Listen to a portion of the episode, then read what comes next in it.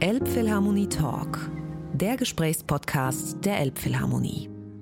Thursday, the 20th of April this year, marks the 80th birthday of Sir John Eliot Gardiner.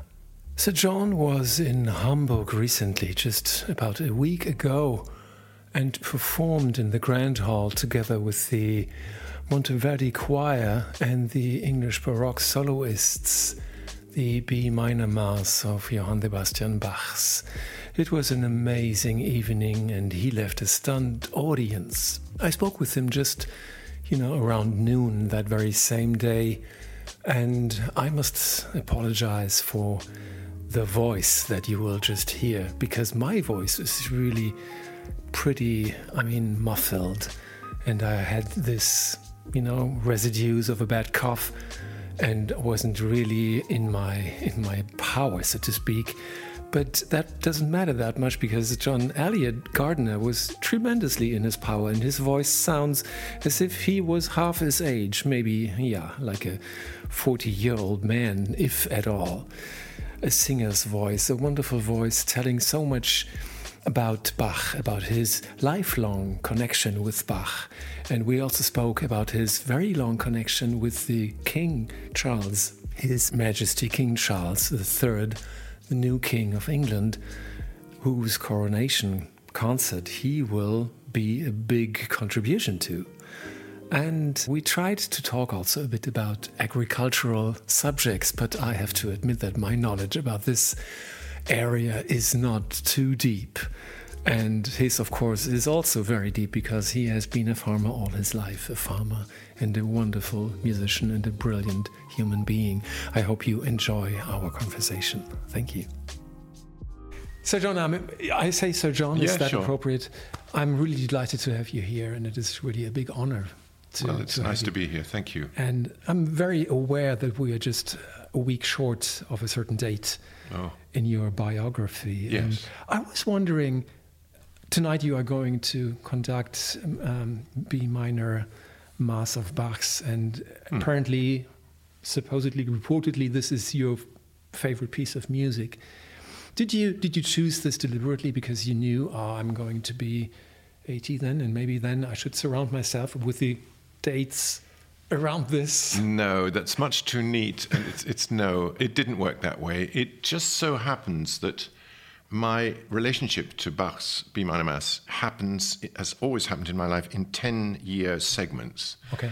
I first encountered or first heard the h-Moll-Messe when I was 10 years old, when my parents bought Herbert von Karajan's first recording of the Mass, and they played it endlessly. And I was at a stage when I was learning the, the motets of Bach, the treble parts, the soprano parts, um, which I learnt um, by heart, um, auswendig, by the time I was 11 or 12. And that was, I loved that.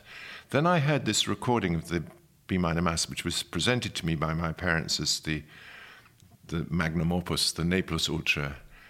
And I found it intimidating and quite repellent in the way that it was performed under Karajan's directorship. How amazing that you had this artistic discernment at that age. Well, I don't think I was particularly musically precocious. It was just that I'd learnt these motets and I'd- learnt to sing, and I, I, I loved that. And then I heard this hideous sound coming from the massed chorus that he used. And the, I think it was the Berliner Philharmonic, I mm-hmm. imagine it was. And it later on, looking back on it, I realized it, it was indistinguishable in style from Mahler's Eighth Symphony. But as an interpretation of Bach, it made me very uncomfortable. And then, t- 10 years later, I heard the B minor Mass for the first time live at the Royal Festival Hall, um, conducted by Sir David Willcocks and the Bach Choir of London, massive choir. And it had a very strong sense of ritual and of Victorian sanctimoniousness, you know, of, Yeah. of, of sort of uh, yeah, Solemn and solemnity and and and Velvety. Yes, and something that didn't, again, didn't seem to me to fit. And then I, when I was 30, 10 years after that, I conducted it for the first time with the Monteverdi Choir and with modern instruments, the Monteverdi Orchestra, at the proms, the BBC proms. 69, 60, no, 70, 72, 73 then. 73. yeah, exactly. With wonderful soloists, Elly Ameling, Janet Baker, Alexander Young, Thomas Allen, all sitting in the front of the choir and the orchestra, you know, in their party frocks. And that was a big experience for me, conducting that for the first time, age 30. Then the next stage was when uh, Karl Richter died, and Deutsche Grammophon approached me and said, step into his shoes and would you record the h-Moll-Messe for us for, for Archivproduktion? Oh, yeah. And that was in 85, and that was a huge challenge and Unternehmung, uh, you know, an undertaking. In which way? Because the, the conception was so different between. Well, yes, and it, because it seemed to me that there were two then two extreme choices that, and, and neither of which I felt comfortable with. One was the old choral society uh, approach, or and many voices, big orchestra, and so on. And I'd heard Richter do it in Munich, and even though I, I respected him and admired him, and he was very he had a very, very deep knowledge and a deep instinct for, for Bach. It wasn't, I didn't feel complete, I could identify with it. The other was the new, much trumpeted fashion that had just come into existence in the 1980s, which was for minimal forces, one to a part. Mm-hmm. Um, it was chamber choir kind of. Well, not even a chamber choir. I mean, yes. it, it, was just a consort of five sing, and, and it, it seems to me completely illogical. I mean, Bach writes his Kyrie and Gloria for for five voices, and then he adds a sixth voice for the Sanctus, and then eight voices for the Hosanna. So, how many voices are you meant to use? And yeah. um, it turned out to be uh, what was called rather sort of cheekily the B minor madrigal. and I didn't, I couldn't find a historical or a aesthetic or a um, philosophical justification for going down that route uh, I mean, technically, how do, are you meant to balance three trumpets and drums against five solo singers? It, it, it, Virtually can, impossible. You can do it in a, in a recording studio, a studio but you can't yeah. do it in. in, in so those were the two options, and I decided no, I'm, I, I would like to stick with a chamber virtuoso chamber choir, which the Monteverdi had, choir had become by then, and period instruments which I was completely in love with, um, not as a, as a kind of fetish or as an overall solution to all problems, but just simply I love the colors and I love the experimental nature of Bach's use of mm-hmm. period instruments, and also the thing that I've always been aspiring to, which is deep complicity between instruments and voices. So that the instruments are not there simply to accompany, but that they actually reflect the text of the the singers, and the singers emulate the virtuosity of the instrumental. Of the instrumentalists. So yeah. there's complete complicity, and it's, it's, it's something that is, is a kind of mantra for me to, to achieve that in, in all sorts of styles, whether it's a Beethoven Missa Solemnis or the, the Bach h-Moll-Messe or, or Monteverdi Madrigal, to find that complete identity between voices and instruments, mm-hmm. and, which is, seems to me so important in Bach, and which, of course, in, in the Thomasschule he, he emulated anyway because he educated his Thomaner to be able to sing or to play in instruments. And sometimes when they were sick, you know, he had to substitute an oboe for a tenor, or he played the keyboard himself. So that is, is really important. So that was my first recording of, of it. And then 30 years later, I re recorded it for SDG, our own label. Mm-hmm. Um, and that changed things because I'd, in the interim, had the experience of going through all the uh, church cantatas in, in the year 2000 in our, in our great... In big approach yes. to having them all. And, and, you know, that was such an overwhelming experience of getting to know these extraordinarily profound pieces that are unduly neglected, apart from a handful, even to this day, and of performing them in their right time slot in the church year and mm-hmm. in the mm-hmm. geophysical oh, yeah, year. Yeah. And um, also, there were a lot of musicians who had played a role in that Bach cantata pilgrimage who were then there to help and to perform the B minor Mass um, when we re recorded it in 2015. So they were they had been in the trenches with me, as it were. Perfectly they, prepared for, yeah. for this endeavor. And, and the experience of the cantatas changes one's attitude towards the Mass because so many of the movements, of the 27 movements of the Mass, are recycled cantata cantatas, movements. Yeah. And that is, in a way, an astounding fact. that Bach had this ability to look at a piece of music and to, to find different outcomes for it at, different places. Purposes that where he would use it. Yes. Yeah.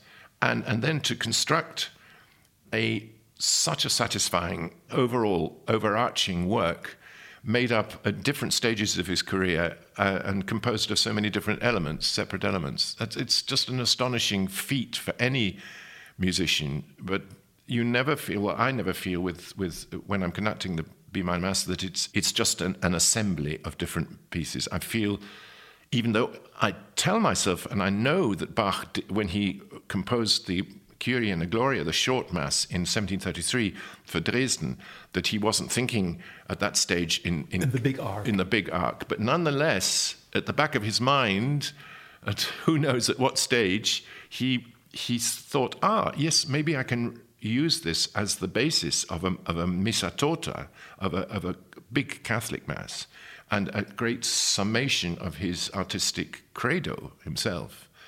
And that's what's so moving. And, and as a conductor, your, your responsibility in the very first upbeat that you give for the Kyrie at the beginning is to have the whole of the unfolding of the Mass in your head, latent in your, in your imagination, knowing how to structure it, how to, how to pace it, how to calibrate it. But that, to some extent, applies to all conducting, right? Oh, it does.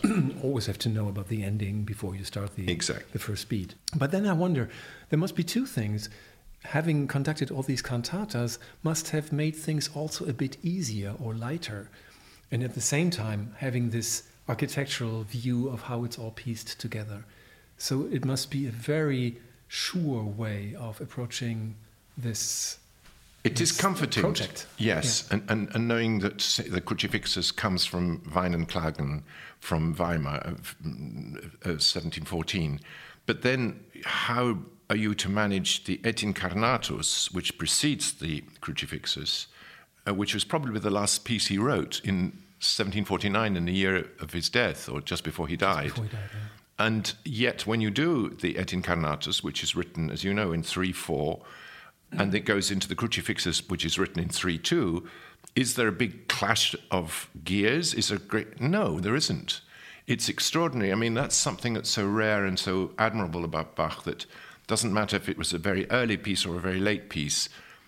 It, it, you can't say that's an early, early style. Bach, that's yeah. it, it is. It is him. It's it, it is his extraordinary almost superhuman capacity to, to find in musical notation a way of expressing his devotion, his theological awareness, um, but also his, his critique of Lutheran theology.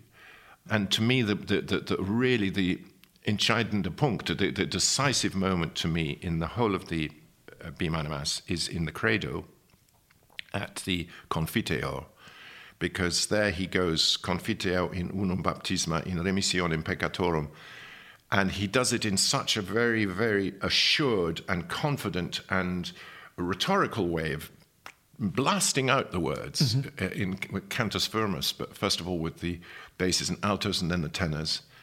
And then a most extraordinary thing happens. The whole edifice, the whole building crumbles. Mm-hmm. And you think, well, what's, what is going what on happened? here? What yeah. happened?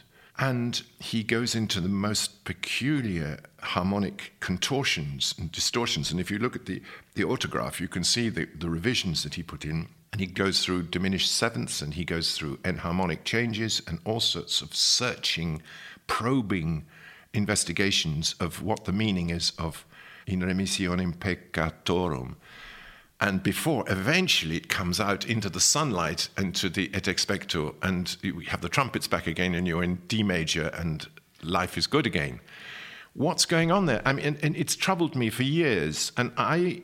It's, this is a very subjective and personal response to it, but I feel it's Bach's own belief system having a momentary question of mark. questioning, yeah. That he is, you know, he's he's been through so much in his life. He's he's always had a problem with authority. He lost his parents when he was eight, nine years old, both of them. He had a rough time early on in his life by being orphaned. He had a conflict already when he was in his first job in Arnstadt with a bassoonist. His music he had problems in uh, Mühlhausen, he had problems in Weimar with the two warring dukes mm-hmm. who put him in prison because he wanted to leave to Köthen. The only happy period of his life really was in Köthen. Then he took, with certain misgivings, the job in Leipzig. And from the moment he arrived in Leipzig, he was under a, a most appalling pressure because the Stadtrat, I mean, they deceived him because they provided him a contract which didn't conform with the, the new the neue Ordnung and the new regulations applying to the Thomaskirche, to the Thomasschule. Mm-hmm. In other words, limiting his authority to choose the best, select the best musicians because they had to pass an, an academic exam.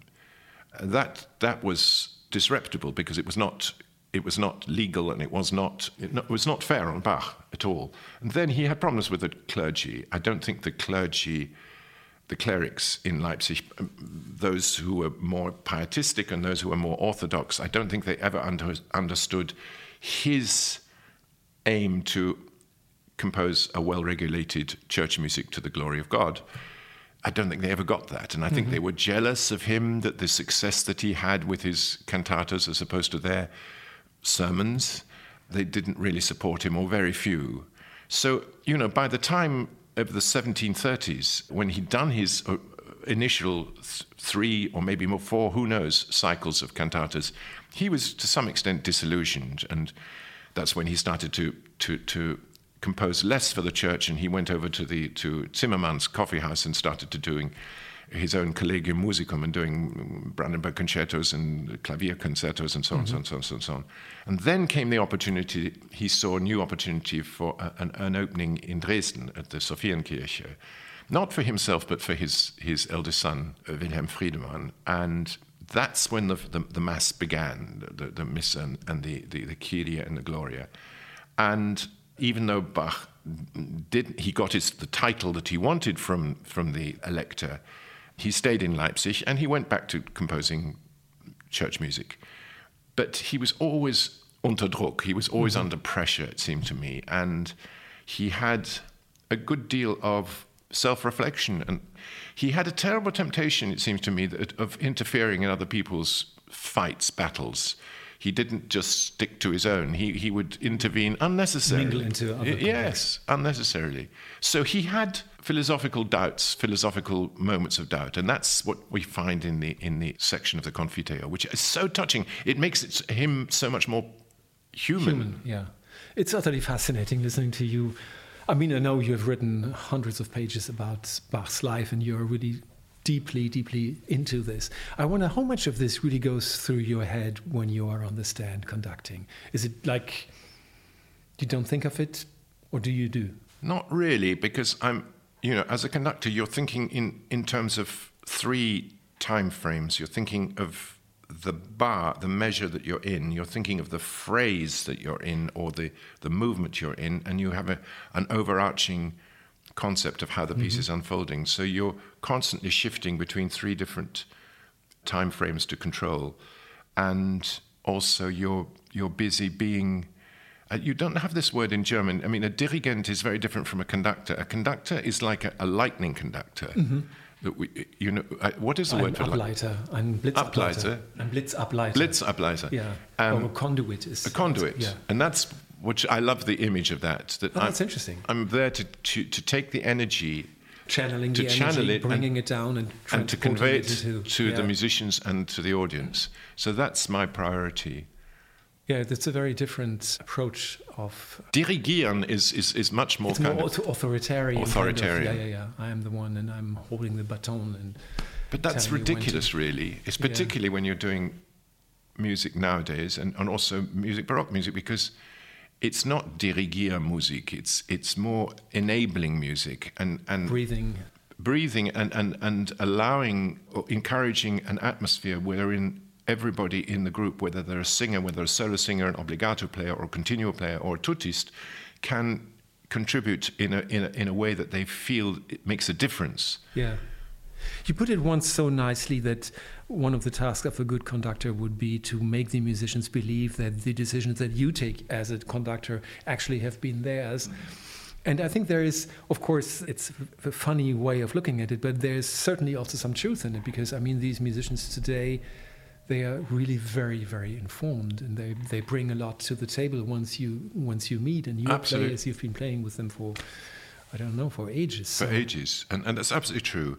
And it's a much more con- convivial and and uh, atmosphere if you can bring that. I mean- uh, it doesn't mean that you have to ignore or duck out of the responsibilities because ultimately it stops with you. It's, it's your, that if you can carry people along with you and, and, and they feel that they can express themselves, it's a much, much more pleasant way of, and, and, and a more constructive way of going about things. And I, not just as with my own group, but also when I'm guest conducting. I mean, I've been recently with the Bayerische Rundfunk Symphony Orchestra, and we were doing a program, beautiful program of um, Haydn, Schubert, and Weber.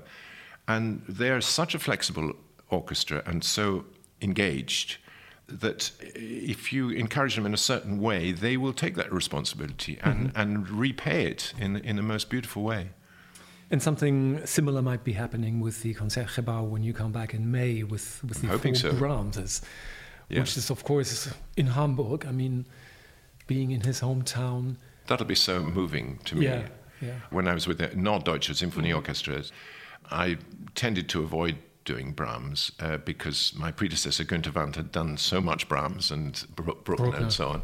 To come here with the concert, the Royal Concertgebouw Orchestra, who is a wonderful orchestra, uh, and to present the Zyklus here in, in, in Brahms's hometown will be a great, great honor. Yeah. I'm just wondering, you have uh, told me about this first conducting of the B minor Mass in, in London in 83. Um, how much- 73, 73. 73. It was 30, yeah, yeah 73. How, how, I mean, this is 50 years 50 ago. years ago. Incredible. How does that feel? I mean, you've answered it partly by saying, I mean, how much more confidence there is, and of course with the players and all this interaction is so much more, but and also the knowledge about the music, and I think also the knowing that the acceptance of how you interpret and how you want to bring this music to our ears as contemporaries has so much evolved in the last half century, right? I hope so, yes. I, I really do hope so. Doesn't that give a feeling of, of uh, I have achieved something here? Not really, because as a musician, your your job is to develop and to de- deliver in that moment today, not the way you did it yesterday, nor the way you do it tomorrow, but to do it now, to connect with the zeitgeist. Uh, it's really important as as a recreative art form. It's not like a painting that you can look at from different angles and walk, or a sculpture that you can walk around. You you you are actually in a way influencing much more than a spectator is uh, of an art piece. You're, you're influencing the unfolding and presentation And the perception. and the perception of, of that artwork. And that is, it can be overwhelming and you can feel overburdened. You can feel like Atlas holding up the whole world on your shoulders. Sisyphus kind of. Yes, uh, yes. Or you can feel energized by that opportunity. And, and it seems to me in, in, a, in a world such as we're living at the moment, which is so gefährlich, it's so dangerous, in that there are so many potential flashpoints mm-hmm. going on in the world at the moment.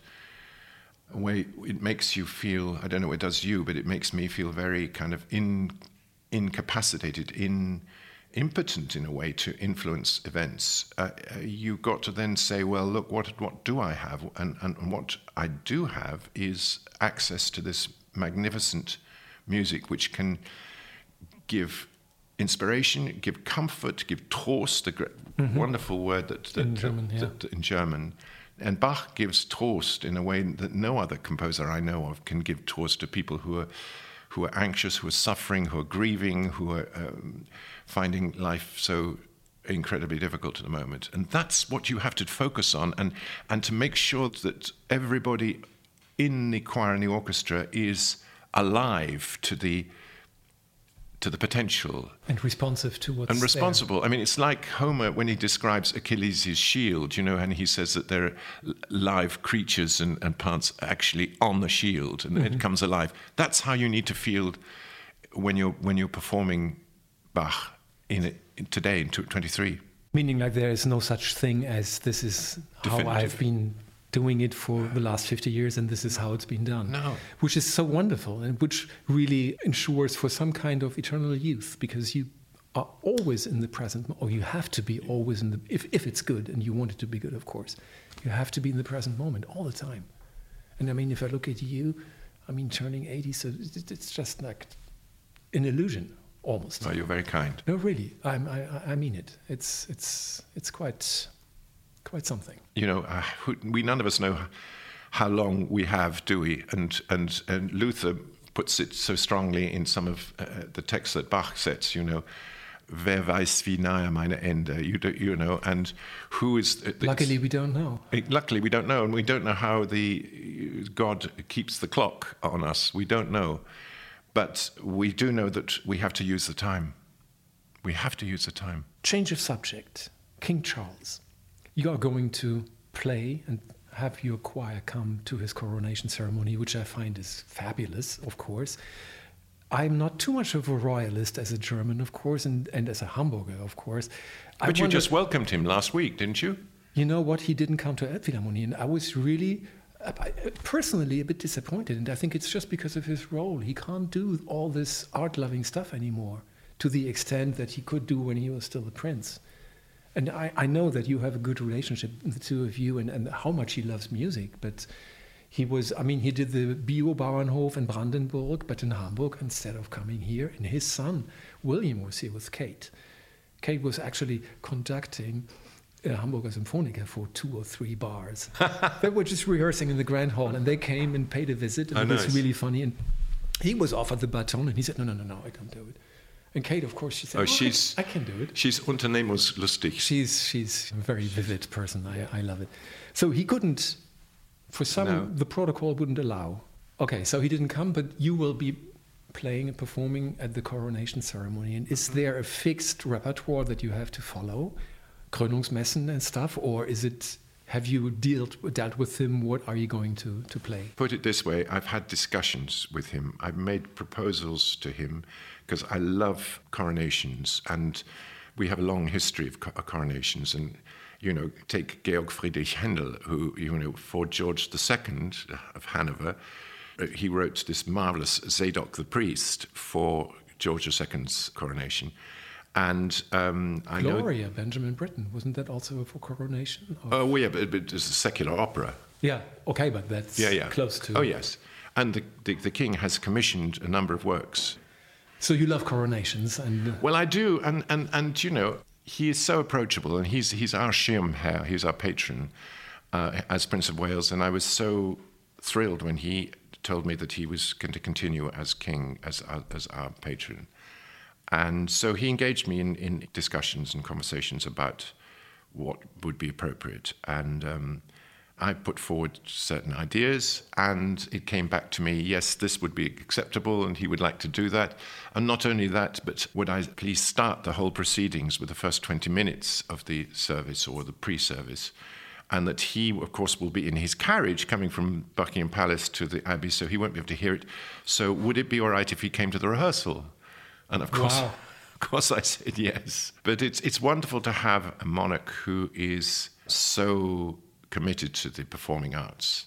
Because wonderful though uh, um, his mother and our queen was, that wasn't her priority, mm-hmm. not, not, her mm-hmm. main thing. She she was wonderful in so many other ways, but that was not her forte. No, and, and and Charles is is so ahead of his time in many many ways, in the um, causes that he um, he favors, that he encourages, and, and I mean he has a genius for um, convening people together, bringing people together who would otherwise wouldn't meet to discuss, whereas politicians are constricted. Unilateral. Yes, they're constricted by their policies and by their electorate and so on. He he has always, well, ever since I've known him, had this incredible ability to bring people together and to discuss really important issues of the time, whether it be the education of inner cities children or mm-hmm. uh, giving them skills in artisan work or the big issues of climate change or of the Amazon forests or of sustainable farming, all these things where he's way ahead. And he's been um, ahead, ahead of his time and, and often mocked and, and, derided by the press. Uh, and it's been very painful for him. And yet he's been proved right all along in so many, many ways. And I, I admire him and, and I bond with him at a personal level, even though I'm I'm I'm his servant. I'm not a, I'm not a a, a friend. A, a, well, I, well, I, would like to say a, friend, but I'm not a chum with him. You know, yeah. I, I, revere him and admire him far too much for that. So I feel that this is an occasion to celebrate his uh, accession to the throne in the best way I possibly can with with glorious music. Wonderful. You know the BBC thing that happened with the BBC choir. I do. Close to abolition, and now apparently it looks as if maybe they would not let them go. Would you say that this is also something to do with Charles being king now and maybe overseeing things, or is the distance between the BBC and the Buckingham Palace as as large I don't know. Can I can't answer that. I know that um, I was asked on the BBC Today program about this, or rather, they were asking me about the coronation, and I changed the subject to, towards the BBC cuts, and, and, and I made quite an impassioned plea for a reprieve to the, the idea of them cancelling Britain's only professional salaried chamber choir. And a lot of people joined in that protest, and there has been a temporary reprieve. Whether it, it lasts, It'll last you, you, who knows? Still doesn't know. Who knows? But it was it was a scandal. It was absolute scandal and completely uh, ridiculous. When you and think you were in unison with 140,000 subscribers of some petition, yeah. and, yeah. and uh, indeed, Simon was of course also yeah. saying I wouldn't perform at the proms anymore if this is really happening. And that's right. And that's only one particle of what's happening in the cultural landscape in Great Britain right now, it's, in England especially. It's, it's very discouraging. But curious enough, in Britain, even though you know, it's not just that we're das Land ohne Musik, because it's not true. No. but we're rather good at the freelance world of surviving, even if there have been savage government funding cuts or the BBC has lost its, its, its mojo. There's nearly always a a bank of, of initiative and of invent, inventiveness, innovation, mm-hmm. which has kept us going up to now. I'm not saying it's going to save us in the future, but it, there is at least a history of survival. And this is the upside of the absence of Rundfunkorchester and uh, staatliche Strukturen that would support all these uh, arts, you know. Indeed. They don't know others, so they are always struggling, which is not very nice, but... No. Uh, and it ends up in, in some high quality still, which is amazing. That's encouraging. I've seen among the many, many records that you've made, this one beautiful a cappella with the Monteverdi Choir of the Compostela. Oh yeah, I did music. too. Yes. And I was wondering, did you did you do the pilgrimage yourself? Yeah. But I didn't walk Once? all didn't walk all the way. Oh, you didn't walk all the way, but you, parts I of it. walked every day, and it was in bus in a bus the rest of the time because we did 17 concerts in about 24 five days, so we, we couldn't do it too leisurely. But it was a wonderful experience. When, when did you do this? 2006, I think it was.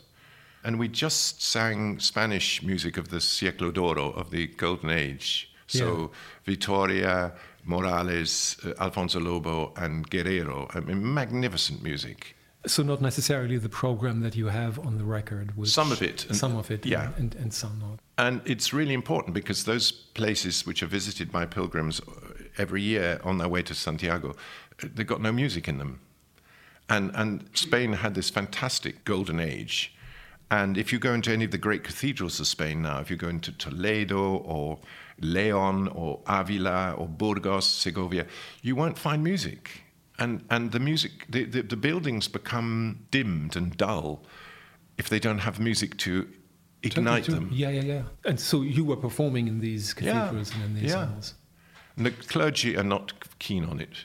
Uh-huh. Clergy, clergy are, have a very strange attitude towards music, you know.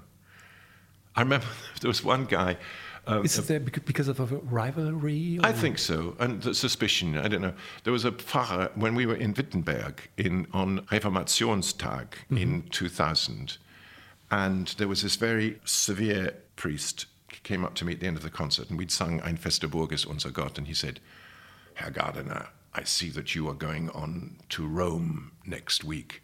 Take the good work on to Rome. Take it to Rome because you know that what Luther said, that's a whore of a city. That's very Protestant to say. Very Protestant. Last little subject I have to cover, of course, with you is the agricultural side of your life. you you've grown up on a farm, you you run a farm yourself, and I wonder, in between having grown up on a farm and running a farm, was there no farm at all, or was there always something where you would work for or be in, in touch with? I've always tried to maintain that all through my life, and I was very lucky to to grow up on the farm and to to to spend time milking cows and to to dealing with sheep and horses and and and, and pigs and so on, and to be trained by my father, who was an um, ecologist and an original bio farmer, and a founder member of the Soil Association, and he taught me a great deal, and uh, it, they've been paralleled uh, careers, parallel passions in my life all the way through, and I've never felt able or willing to sacrifice one for the other because they're complementary to me. Even they're both quite stressful, but they're both of all, both of them music and Landwirtschaft is, is also energy giving. It, it restores, it's restorative and tree planting, and I find it really necessary to do both. And I'm privileged to have that choice or, or, combination in, in my life. So if I imagine you and your farm, it's not basically the office work, but it's really the groundwork and the digging and the doing. And I'm banned from driving a tractor anymore because they've, they've become so computerized, and I was really bad at that. And I love the physical work on the farm, and I still enjoy moving sheep, moving cattle, um, being there at if I'm called on to at lambing or at, at calving. But um, I've got two very good people who taking responsibility for that. Yes, but I'm very concerned with the policy of cropping of, of how we decide on how we're going to market things, how we're going to cope with new restrictions. For example, in post Brexit, how we cope with the lack of EEC funding, mm-hmm. how we're going to cope with Boris Johnson's appalling cop out in signing deals with America and Australia about importing cheap and poorly uh, meat instead of yes. supporting the exactly yeah. exactly. So i feel deeply involved in that and deeply troubled by it. And is it really in peril what you are doing or it's potentially in peril and i'm trying to involve more and more my my children because i've got three daughters who are, who are all very supportive and very committed to sustainable farming and they will carry on you know when i'm no longer around. And but the decisions that we have to make now today are ones that they they need to be involved in mm-hmm. and for their children too because i'm now a grandfather and and it's a big responsibility and one has to really debate all the pros and cons of the arguments mm-hmm. in order to to find a way forward so then sometimes music can be a refuge of of all these yes. troubles right yes it's earthly, exactly, literally earthly subjects that you have to deal with. And also the other way around, that you know, when one's on tour and, and the stress gets to one, one thinks, okay, now what is going on on the farm? Let's discuss how many trees we're going to plant and where we're going to plant them, where we're going to sell the lambs, and so on, and how can we look after the, how can we be custodians of the, uh, the environment? That's the critical thing, and that's something again I share very much with his Majesty the King mm-hmm. because he's he's so, yeah. so, committed, and he's been to the farm a couple of times. Wonderful. Have you heard about this idea that digging in the earth releases hormones and f- certain substances that you breathe in that really respond to the oxytocin in yes. the brain. Is this Rudolf Steiner? No, I think it's not Rudolf Steiner. I think it's much younger than Rudolf Steiner. And there have been some scientific proofs even for this you know why gardening makes you happy it has to do with the what comes out of the earth and what you breathe in okay how do you balance that with the notion that if you disturb the soil surface that the carbon that you have sequestered in the soil is then released, released. back in oh, the ah, atmosphere yeah. and in CO2 and then you're increasing climate carbon footprint yeah yeah so the one is maybe more individual and the other is more collective. I don't know how Could it well really be. plays out. But, but there's this big debate going on at the moment, it has been for many years, but the scientific debate about soil disturbance, about carbon sequestering and carbon releasing. Do you use the plow? Is, is the plow the enemy or is the plow the, the, tool, the right tool? I mean, of course, some would argue that by plowing in your, the last crop and plowing in the uh, weeds that otherwise would grow, that you may be taking a short term gain, but you're undoing all the containment of the carbon that you've done in the top th- two or three inches of the soil, and you're destroying that. Mm-hmm, mm-hmm. Whereas, you know, the people who foster the use of glyphosate, you know, which is Roundup, Monsanto company. Yeah, yeah, yeah. They're saying, well, yeah, just use Roundup and then it's fine. Then you don't have to plow and, you, and then you keep the carbon underground. And you, it's, it's a very, very uh, contentious debate, very difficult to do. Of course, one doesn't want to use glyphosate or any form of pesticides or herbicides. On the other hand, one doesn't want to undo the good work that's been done in building up fertility in the soil. Yeah. It's like den Teufel mit dem Beelzebub austreiben, as we say in German. Two different ways of dealing with the devil, you know. Yeah. You're trying to chase the devil with something that's even worse. so, John, it was really a pleasure for me. And thank for me, so thank much. you. Thank you so much. Thank you. Elbphilharmonie Talk, der Gesprächspodcast der Elbphilharmonie.